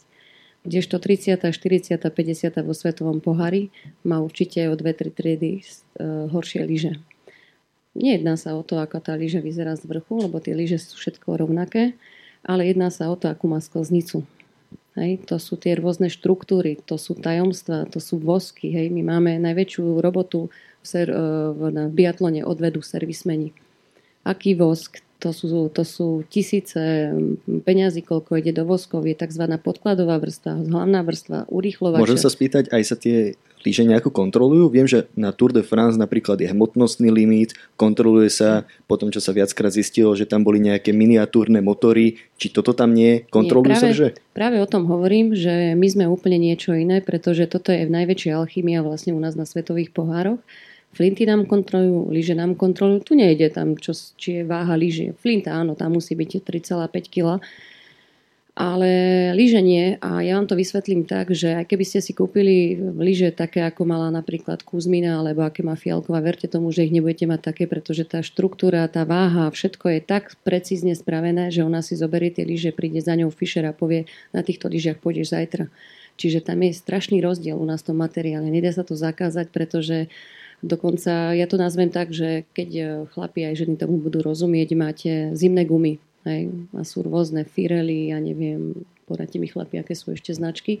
O, možno no, možno no, nemusíme značky barunky, za toľko ale to chcem menovať, povedať, že tie... keďže máme živý prenos. Ja, aj, pardon. Nerobme ale, reklamu. Takže sú rôzne a teraz, keď si vezmete, že tie, tie kolesa alebo tie gumy um, sú všetky na zimu, ale každý na iný sneh. Hej. Takže aj to je to, že vlastne tie lyže to není, že ona má jedný pár lyže. Ja som povedala, že najlepšie by bolo, keby na jedných lyžiach odbehli všetky a vtedy to bude férové. Ale toto určite nie. A hlavne sa s tým nedá robiť nič. Poviem vám to na príklade, sa mi zdá, že to bola teraz na Olympiáde najúspešnejšia olimpionička, dá sa povedať aj histórie. Bože, chytro mi pomôžte, snowboardistka a zjazdárka, olympijská výťazka, Ester Ledecká. Ledecká. Ester Ledecká išla na lyžiach, ktoré sa mi zdá, že Šifrinová nechcela. Nechcela ich preto, lebo boli pomalé tie lyže. Takže Ester išla na nich a ona vyhrala. Hej. Takže tak to... vidíte, sú aj výnimky. sú aj výnimky, ale zasa pri tom zjazdovom lyžovaní, ja vám poviem tak, keď oni povedia, keď my povieme akože bezci na lyžiach, že nešli mi lyže dole kopcom. Verte tomu, že to ma vôbec nezaujíma, či mi idú dole kopcom. Tá lyža mi nepôjde hore kopcom, pretože to, to ten sklz hore kopcom je strašne dôležitý, aby som sa veľmi neuna, neunavila hore tým kopcom. Takže toto je alfa omega v biatlone na svetových pohároch, na majstrovstvách sveta, na olympiáde. Mať kvalitné lyže a úplne úžasných servismenov, aby, aby sa trafili do, do, do mazy. Takže u nás je toto doping, materiálny si myslím, palice nie, nič absolútne, ale nedá sa s tým nič robiť, pretože to je, dosť, dá sa povedať, že tiež jeden z najväčších biznisov.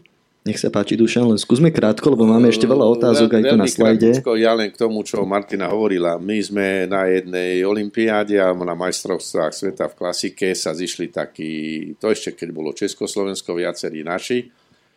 A sme toto práve rozoberali a prišli sme k tomu, by sme to tam vtedy hneď zaviedli.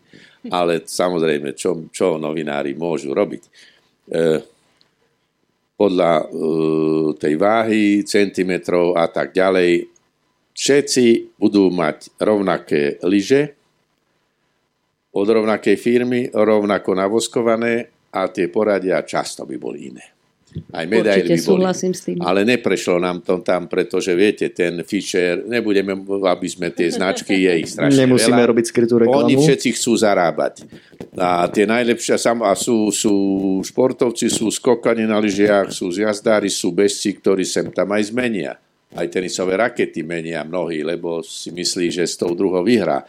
Nie je to celkom tak ale fakt je ten, toto keby bolo, ale to zase nikdy nebude, pretože tie firmy budú, chcú zarobiť, ale fakt je ten, že tí najlepší, ako hovorí Martina, tí najlepší majú tie najlepšie veci.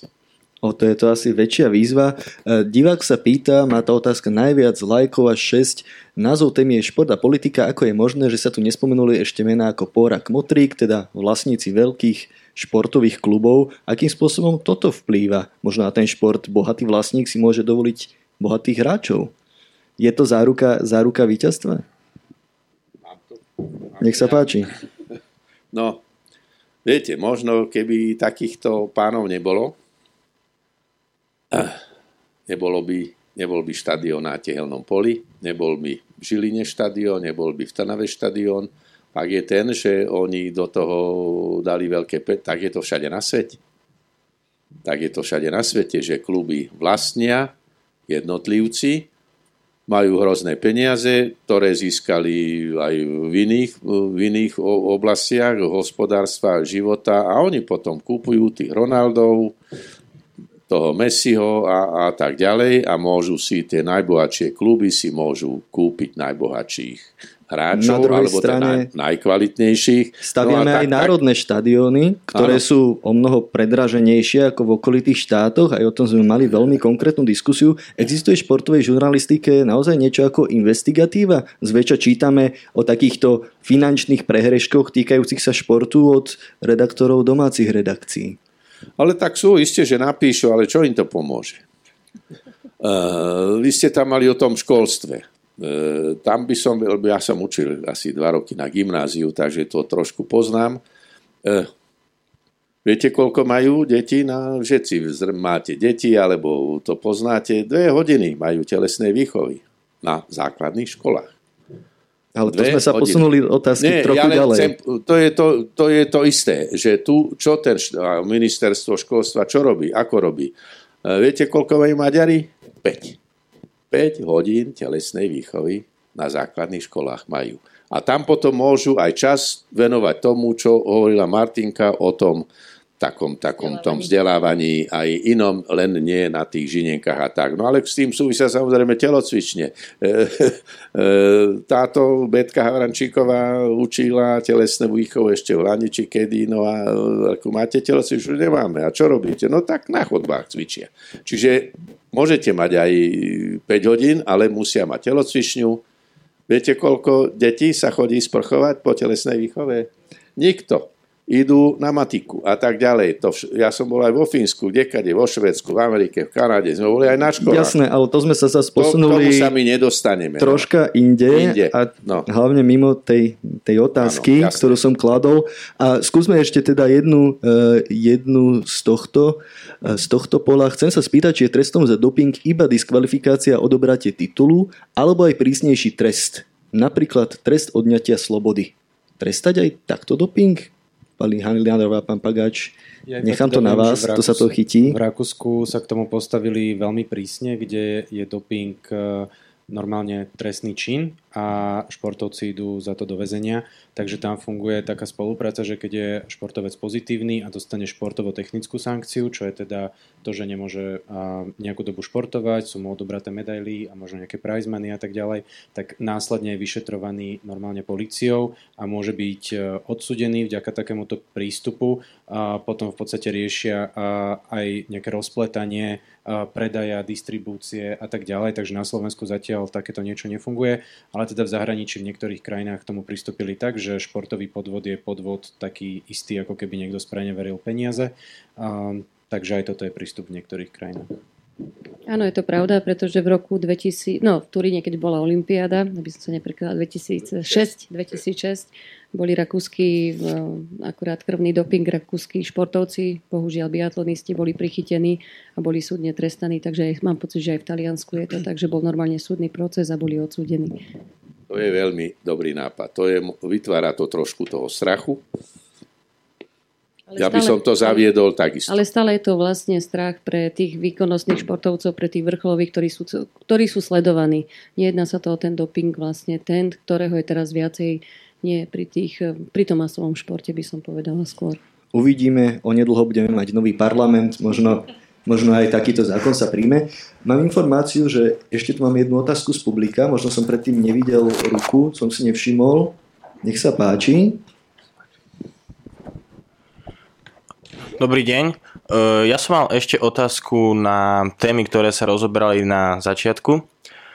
Jedná sa ešte konkrétne o tému doping a Olympiáda v Pyeongchang 2018, e, kedy slovenský hokejista Žiga Jeglič bol vlastne trestaný za použitie látky, ktorá sa nachádzala v liekoch proti astme.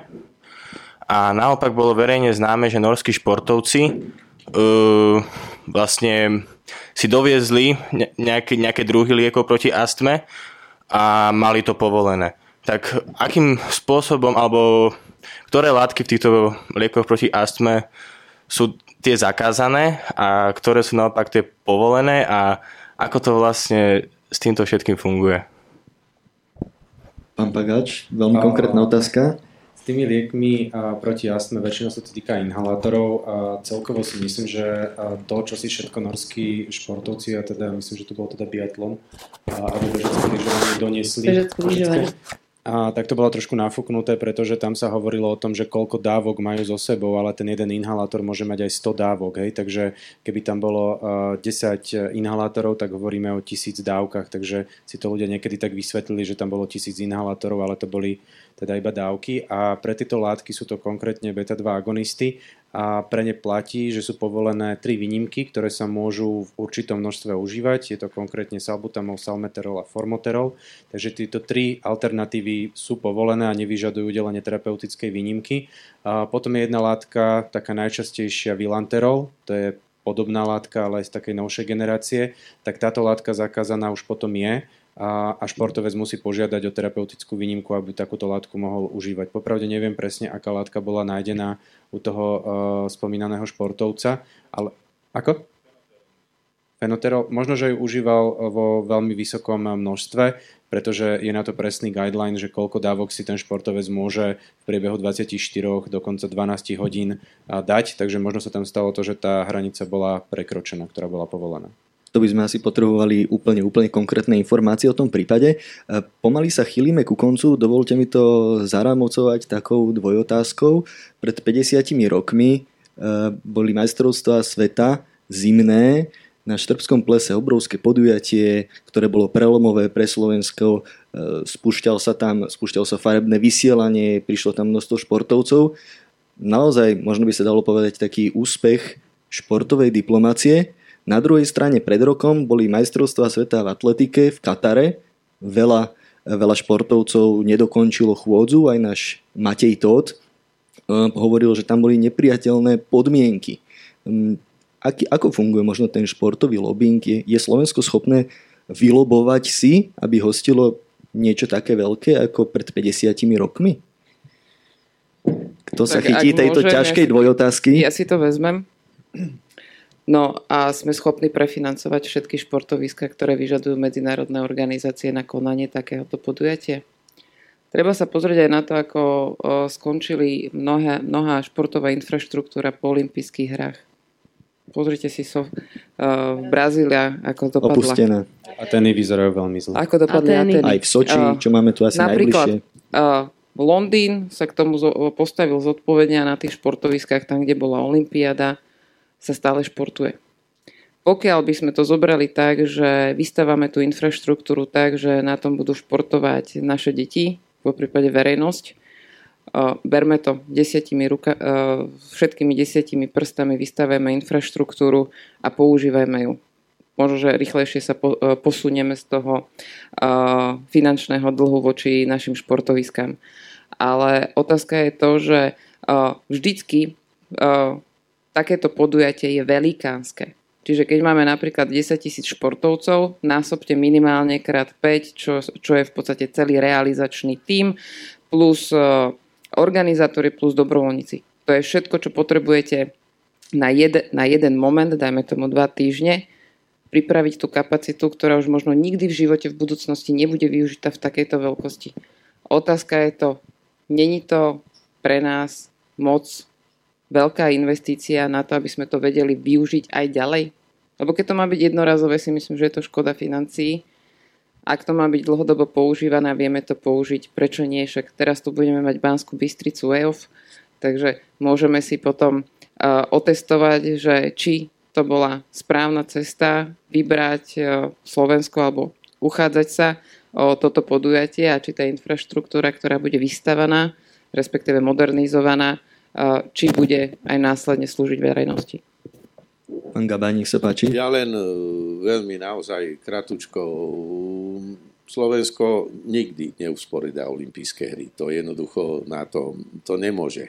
To nejde. E, chceli sme kedysi, Martineka si Tatry, to bude pamätať. Áno, spoločne s Polskom. Nie, my sme kedy si chceli sami. Aj tie koliby chodili na všetky možné zimné olimpiády, chceli potom, a už mali aj materiály, sme mali vytlačené, potom sa tie nálepky všetky, neviem ktorý rok, tam sme to prehrali v tom hlasovaní, lebo to je takisto obrovský biznis, to my nemôžeme to, a to, to ani, ani by sme to nezvládli. My spoločne s nejakými ďalšími krajinami, ako sa to dnes robí už aj vo futbale a bude sa to robiť čoraz častejšie, lebo to vyžaduje hrozné peniaze, čiže sa budeme tak spájať. No, e, samozrejme, že sme to chceli. No, tie majstrovstvá sveta ste spomínali v 70. roku. Prvý farebný prenos v Československu z toho bol.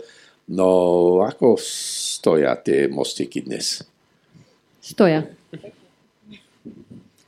A všetky tie trate, ktoré tam boli vybudované, a všetky tie veci. A potom sme tam mali pár e, svetových pohárov. Koľko už sme nemali svetový pohár v lyžovaní, v biatlone. Rozprávali sme sa cestou aj o klimatických zmenách, že aj tie snehové podmienky v takýchto nadmorských výškach nie sú ideálne nielen na Slovensku, takže možno, možno aj to by sa k tomu dalo dodať.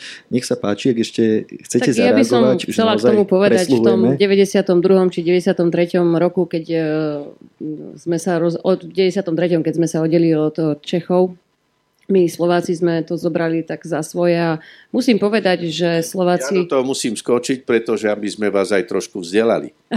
v 94. Eh, v Lillehammeri v Norsku boli olympijské hry a tam Slovensko bolo poprvý raz vo svojich farbách. To bola hrdosť. A Martinka skončila šiesta v jednej z disciplín biatlonu a získala historicky prvý olympijský bod pre Slovensko. Potom hokejisti. Potom hokejisti o dva dní, lebo oni tiež boli šiesti, tak tiež získali teda, ale individuálne, čiže toto už je nikto nezoberie. To, prepáč, to som musel Ďakujem povedať. krásne a musím povedať, že to bol ten najkrajší príchod z Olympiády, kedy fakt tí Slováci boli tak hrdí, že nás čakali priateľe, pretože nikto nečakal, že Slováci sa niekde objavia hokejisti šiesti a nejaká Jašicová bude šiesta. A teraz neviem, čo som chcela povedať. Ja aj to som chcela povedať, že tie... M, mm, zažila som majstrovstva... Áno, lebo Olympiáda je Olympiáda. Ja si myslím, že na to nemáme. Fakt by sme sa museli krajiny pospájať. Ja to už zasa hovorím tak, že ja som zažila nádhernú Norskú Olympiádu, kde sme všetci boli v jednej dedine kde síce boli športoviska od seba, ale je to o tom. No, tá, Turín bol tak, že sme mali tri olympijské dediny. Vôbec sme nevedeli o tom, že je nejaká olympiáda. Boli sme 150 km od Turína. Išla som si raz pozrieť hokej a to bolo všetko. Čiže bol to svetový pohár. Čo si však myslím, že Slováci vedia spraviť. Vedia spraviť uh, krásne majstrovstvá sveta. To je jedno, či to boli teraz majstrovstvá sveta v hokeji. Fakt to malo úroveň. Slováci zrazu boli hrdí. Potom bol volejbal, bol ten uh, no, Flotbal bol a ja som pri tom biatlone zažila som majstrovstva sveta u nás. Vieme to. Vieme to, máme šikovných ľudí, veľa dobrovoľníkov, ale infraštruktúra nám chýba, to je v prvom rade. A poviem vám pravdu, že som teraz pri viacerých športoch a nehovorím o biatlonových strediskách, hej, že v Soči máte také, že máte izby na Kulumanú nadmorskú výšku. Hej. U nás, keď chceme mať nejaké preteky, tak musia 40 km bývať od Osrblia, keby chceli nejaké preteky a to verte tomu, že už žiadny športovec nebude tam bývať. Ale chcem povedať takú vec, že ja keď som išla do Deru, sa mi zdá, že tam bolo EOF. A prvýkrát som išla na plaváreň, môj syn pláva, a videla som, že v Dieri sú tri plavárne, kde jedna má 22 dráh, tak som, si tak som sa opýtala, kde je ten problém. Kde je ten problém, že tu v takom malom meste, 50 km od Bratislavy, sú tri bazény a my na Slovensku nemáme jeden nový bazén postavený. Takže akože je to o tom, že koľko takže my nemáme ani bazén, poviem tak, eh, v plávaní, kde by sme mohli spraviť veľké preteky, pretože potrebujú 10 dráh. A to nemáme na Slovensku absolútne nikde. Takže je to smutné, ja sa smejem, že jasne, asi viacerí ste boli v Amerike, možno na nejakých školách, kde oni na základných školách majú väčšiu infraštruktúru športu ako my.